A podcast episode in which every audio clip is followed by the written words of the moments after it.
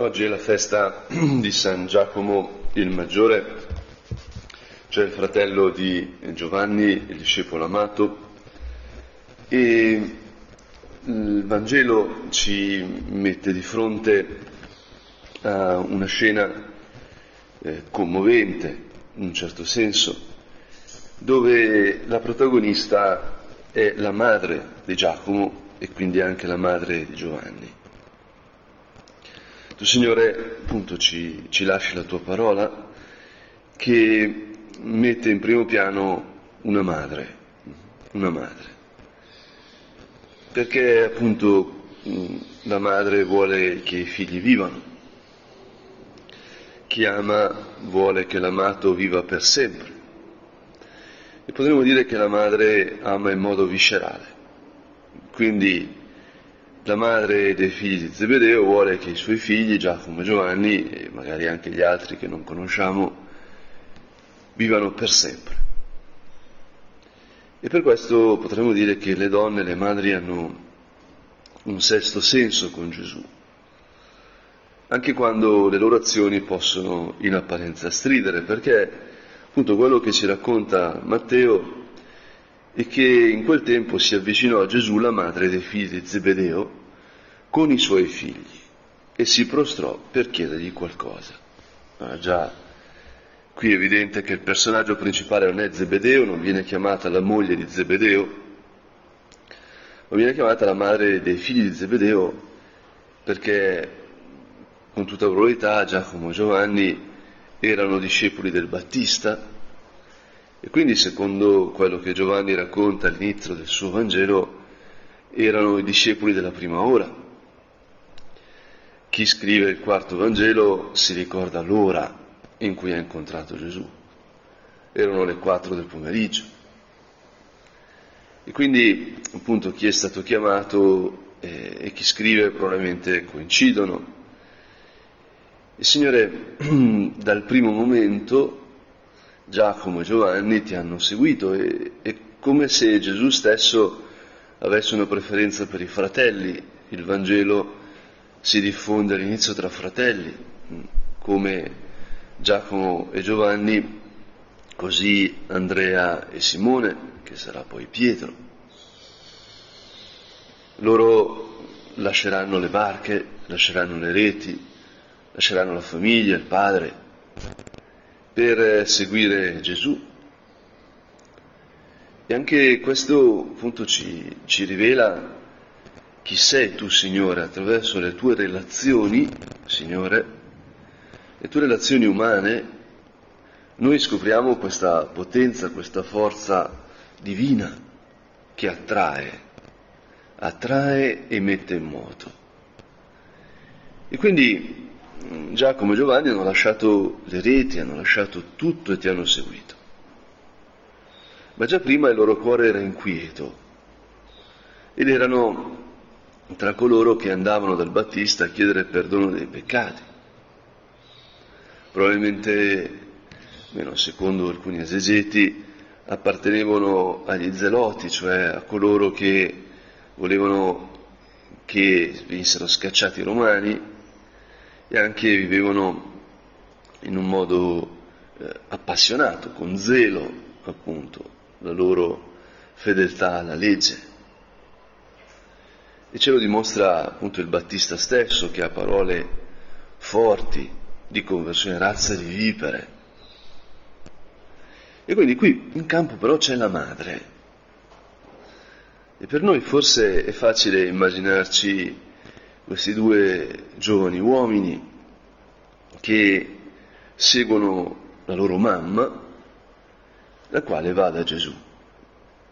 E noi possiamo pensare che erano dei mammoni, ma come? Ma mandano avanti la mamma. Invece, dal punto di vista religioso, è fondamentale sapere che in Israele la religione si trasmette per via materna, cioè sei ebreo se sei figlio di un'ebrea è la madre che ti fa ebreo. In questo senso la richiesta di questa donna, eh, Maria Salomè, è fondamentale. Vanno da Gesù e Gesù disse a lei, le disse, non disse a loro, cioè non parla alla madre dei figli di Zebedeo, Giovanni e Giacomo, ma a lei dice che cosa vuoi? Che cosa vuoi? Questa domanda, ecco, è il punto di partenza della nostra orazione. Questa domanda, Signore, vogliamo che tu la possa rivolgere a noi. Che cosa vuoi? Che cosa vogliamo? Cosa desidera il nostro cuore? Cosa ti chiediamo? Perché noi, Signore, siamo proprio qui davanti a te, come Maria Salomè. Siamo qui con tante richieste nel cuore, tanti bisogni, tante necessità, sopravvivere a questa giornata di caldo, per esempio, riuscire a fare le cose che abbiamo previsto per oggi, chiudere magari cose perché mm, magari si avvicina il corso annuale, ognuno ha le sue preoccupazioni.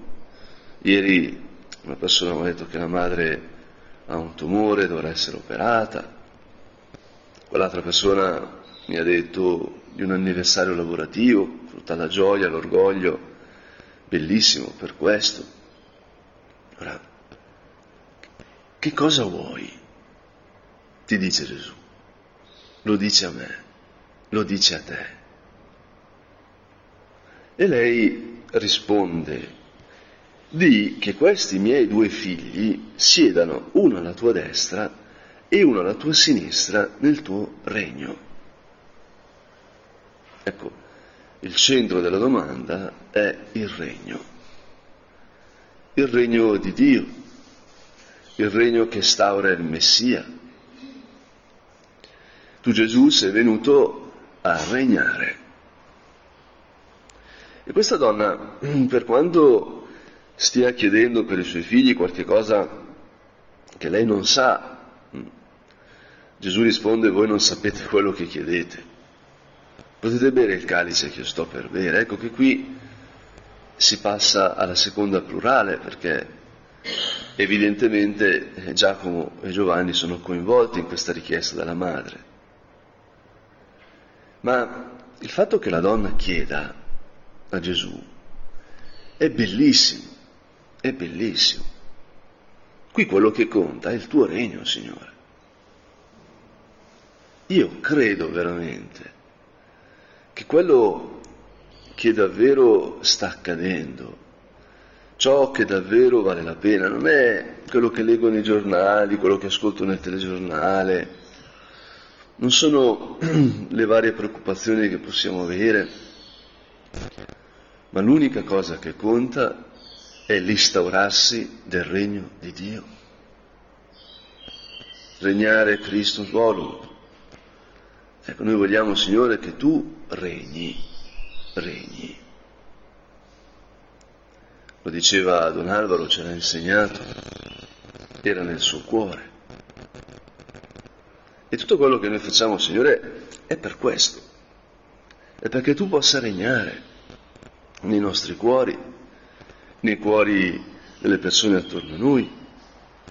E certo, questa donna vorrebbe che a destra e a sinistra del tuo trono ci siano il suo Giacomo e il suo Giovanni. Da come appaiono negli elenchi, Giacomo doveva essere appunto il maggiore, Giovanni il minore. E il Signore, tu capisci questa richiesta. Introduci il calice, il calice che stai per bere. Colleghi questo regno, colleghi l'instaurazione di questo regno non semplicemente una vittoria politica, una vittoria militare, non a una situazione dove non ci saranno più problemi, dove così il potere politico e il potere religioso saranno allineati, ma parli della croce, parli della tua passione. Giacomo e Giovanni rispondono lo possiamo, lo possiamo. Anche se Gesù stesso, che è la verità, ha detto voi non sapete quello che chiedete. E quindi chiedono ciò che non sanno. E lo fanno perché la loro mamma li ha portati lì, il desiderio della loro mamma li ha portati a praticamente dire sì alla croce. E allora Gesù dice, il mio calice lo berrete, quello che chiedete lo ottenete, però sedere alla mia destra, alla mia sinistra non sta a me concederlo, e per coloro per i quali il Padre mio lo ha preparato. Signore, noi sappiamo che questo si realizza sul Calvario, alla destra e alla sinistra ci sono il buon ladrone e l'altro ladrone, vengono crocifissi col Signore. Il buon ladrone riconosce la divinità di Cristo, la regalità di Cristo. Su quella croce c'è scritto eh, il re dei giudei. Lì è il regno, quello è il trono. Oh Signore, davanti a te in questa nostra orazione, questo martedì mattina presto, ci domandiamo, ma io mi sento partecipe del tuo regno? Io mi rendo conto che lavoro per il tuo regno, anzi più in profondità. Io mi rendo conto che sono il tuo regno. Quella croce dalla quale tu, Signore, governi il mondo, ha conquistato me, la mia vita. La vita di ogni uomo è nelle tue mani, è in tuo potere. Le mani piegate del crocifisso tengono il mondo sospeso sul nulla. È giusto preoccuparsi per quello che va male, è giusto, non so, preoccuparsi per l'ecologia, il Papa stesso ha parlato eh, nell'Angelus domenica di questo, dobbiamo pensare a tante cose, al lavoro, alla, a mille cose, ma lo dobbiamo fare da dentro le mani di Cristo, tenuti nelle sue mani piegate. Ed è anche commovente vedere come la reazione degli altri apostoli non è molto favorevole perché gli altri dieci, avendo sentito, si sdegnarono con i due fratelli. Ma come? Mandate, vostra, mandate avanti vostra madre per ottenere i posti migliori. E questo, non so, a me sembra il tipico passaggio del Vangelo dove si vede che proprio è vero. Cioè, posso leggere qualsiasi libro che neghi la storicità dei Vangeli, perché mi tornano così conti con la mia esperienza umana, familiare, da questi brani del Vangelo che non possono non essere veri, sono così familiari che nessun autore li avrebbe scritti se non avesse avuto veramente l'esperienza. Dal Vangelo le, traspaiono le relazioni vere degli Apostoli, con tutta la loro piccolezza anche. Ma come ti viene in mente di scrivere che questi qui stanno litigando. È come se così avessero fatto una corsa e stessero discutendo su chi è arrivato primo e chi è arrivato secondo. È come se stessero giocando a nascondino e ci fossero così diatribe su se uno è stato preso o non è stato preso, se ha fatto tana o non ha fatto tana. Così vera questa roba vista dal punto di vista, cioè contemplata, letta dal punto di vista della vita quotidiana, che non può non essere vera, è storia bassa, come si dice, non storia alta. A, chi scrive non interessa eh, Israele, chi governa, Luca, Luca, ce lo dirà, chi, chi ha il comando, eccetera. Ma qui si ritraggono le relazioni tra gli apostoli con la loro piccolezza. Giacomo sarà vescovo di Gerusalemme. morirà martire nel 44, ucciso da Erode. Ma, ma quest'uomo viene ritratto a mandare avanti la mamma per chiedere il primo posto, rompendo in un certo senso la comunione con, con gli altri.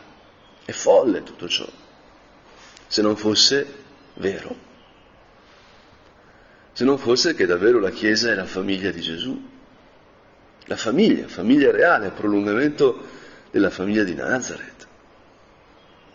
E allora, ecco Signore, che anche il limite dei tuoi, i limiti dei tuoi apostoli diventano occasione perché noi possiamo conoscere davvero qual è il tuo regno. Gesù li chiamò a sé e disse, voi sapete che i governanti delle nazioni dominano su di esse e i capi le opprimono.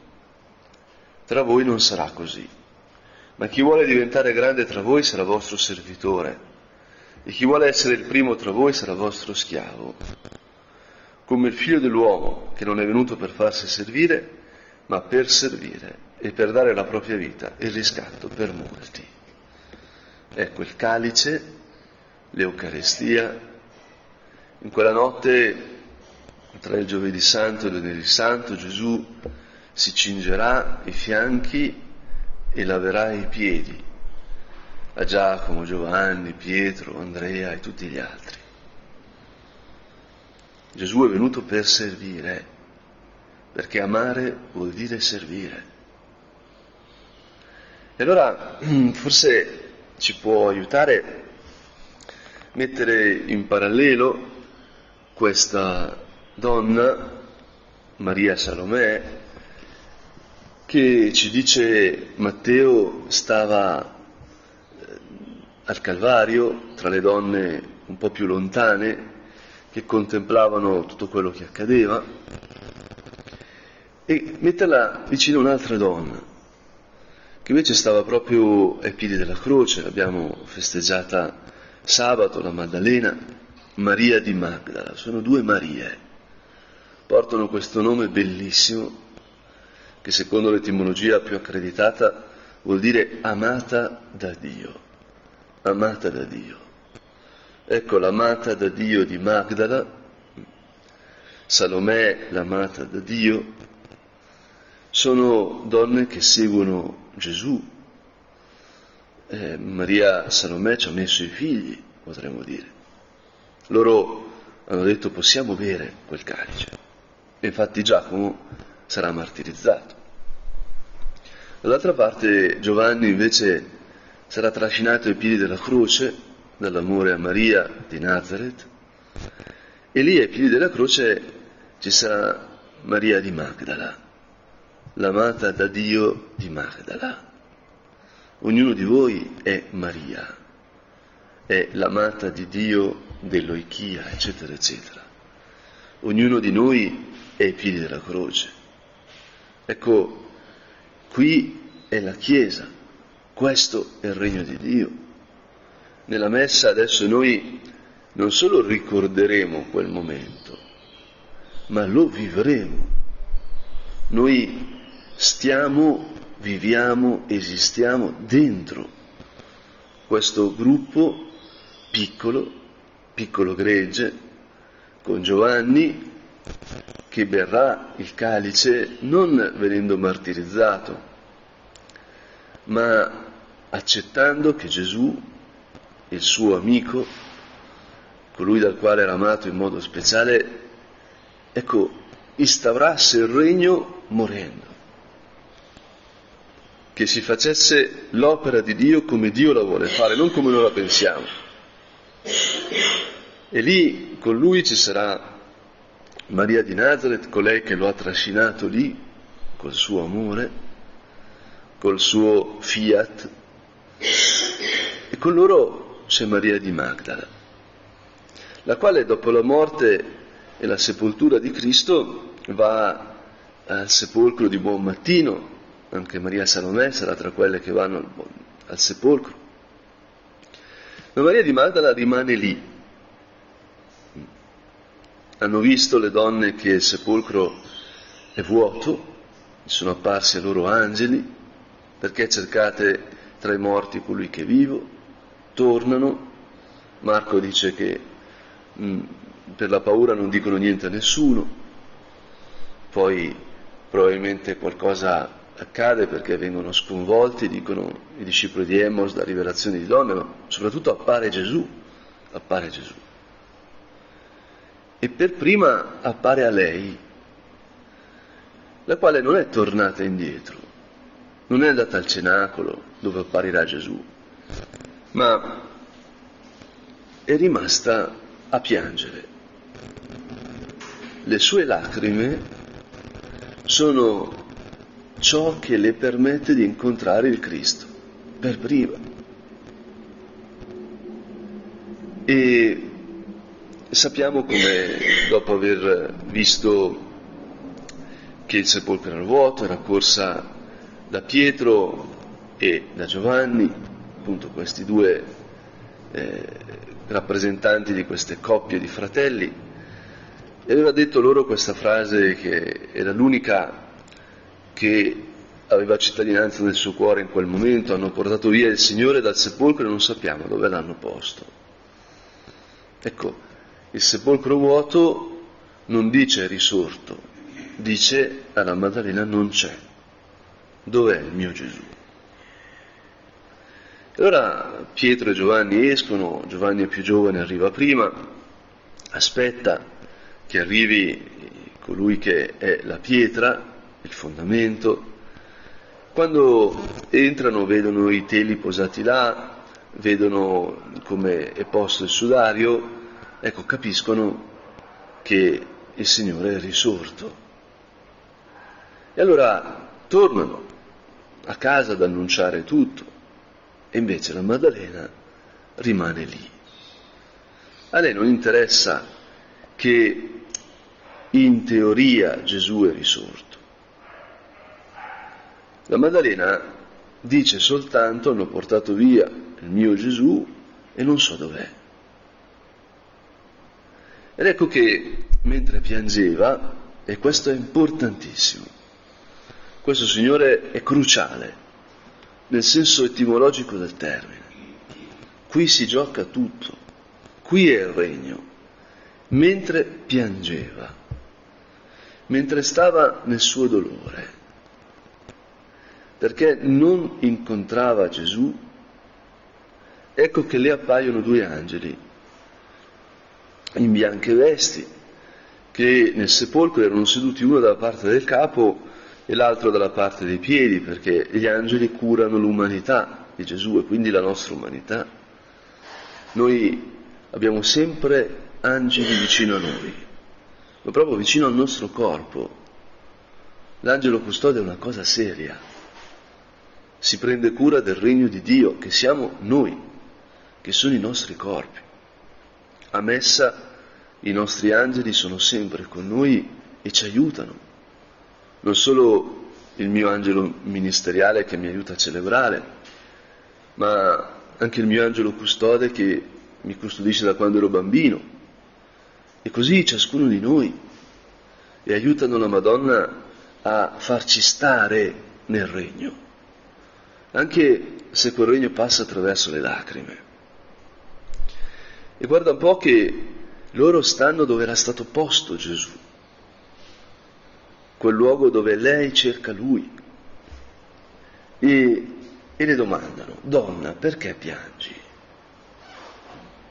Ecco, questa è la seconda domanda. Maria Salomè ci porta in dono la domanda che Gesù fa a lei, cosa cerchi?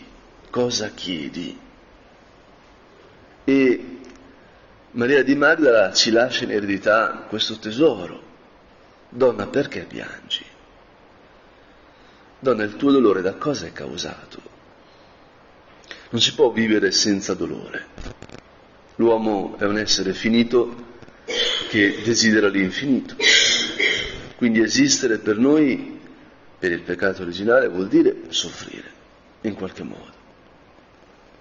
E anche se il mondo cerca di anestetizzare questo dolore, anche se gli idoli cercano di dare risposte finite a questo desiderio di infinito, ecco, il dolore torna.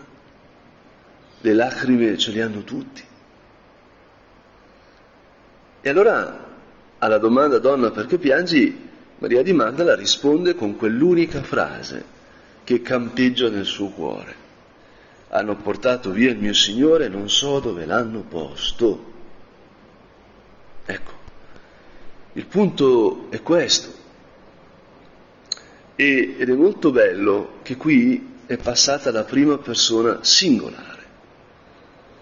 A Pietro e Giovanni ha detto hanno portato via il Signore dal sepolcro e non sappiamo dove l'hanno posto. E qui invece dice hanno portato via il mio Signore e non so dove l'hanno posto. E questo risponde in un modo incredibile alla domanda donna perché piangi. Io cerco Gesù.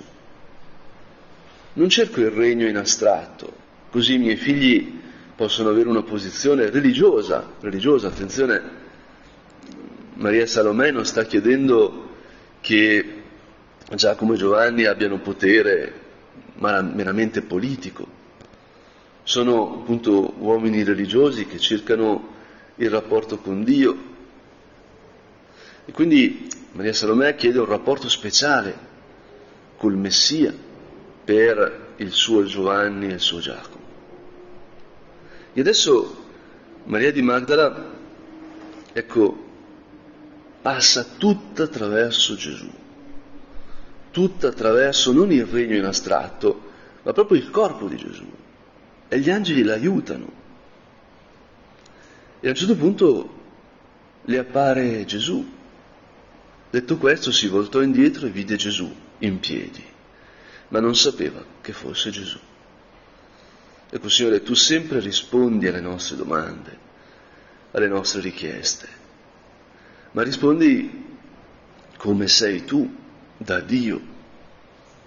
E quindi molte volte noi ci arrabattiamo perché pensiamo che tu non rispondi o non hai risposto, quando tu hai già risposto. Potremmo dire che Dio non sa far altro che rispondere a ciò che chiediamo, non sa far altro che dire sì alle nostre richieste. L'abbiamo visto anche con i figli di Zebedeo, ecco, il mio calice lo verrete, lo avete chiesto, io ve lo concedo, uno in un modo, l'altro nell'altro.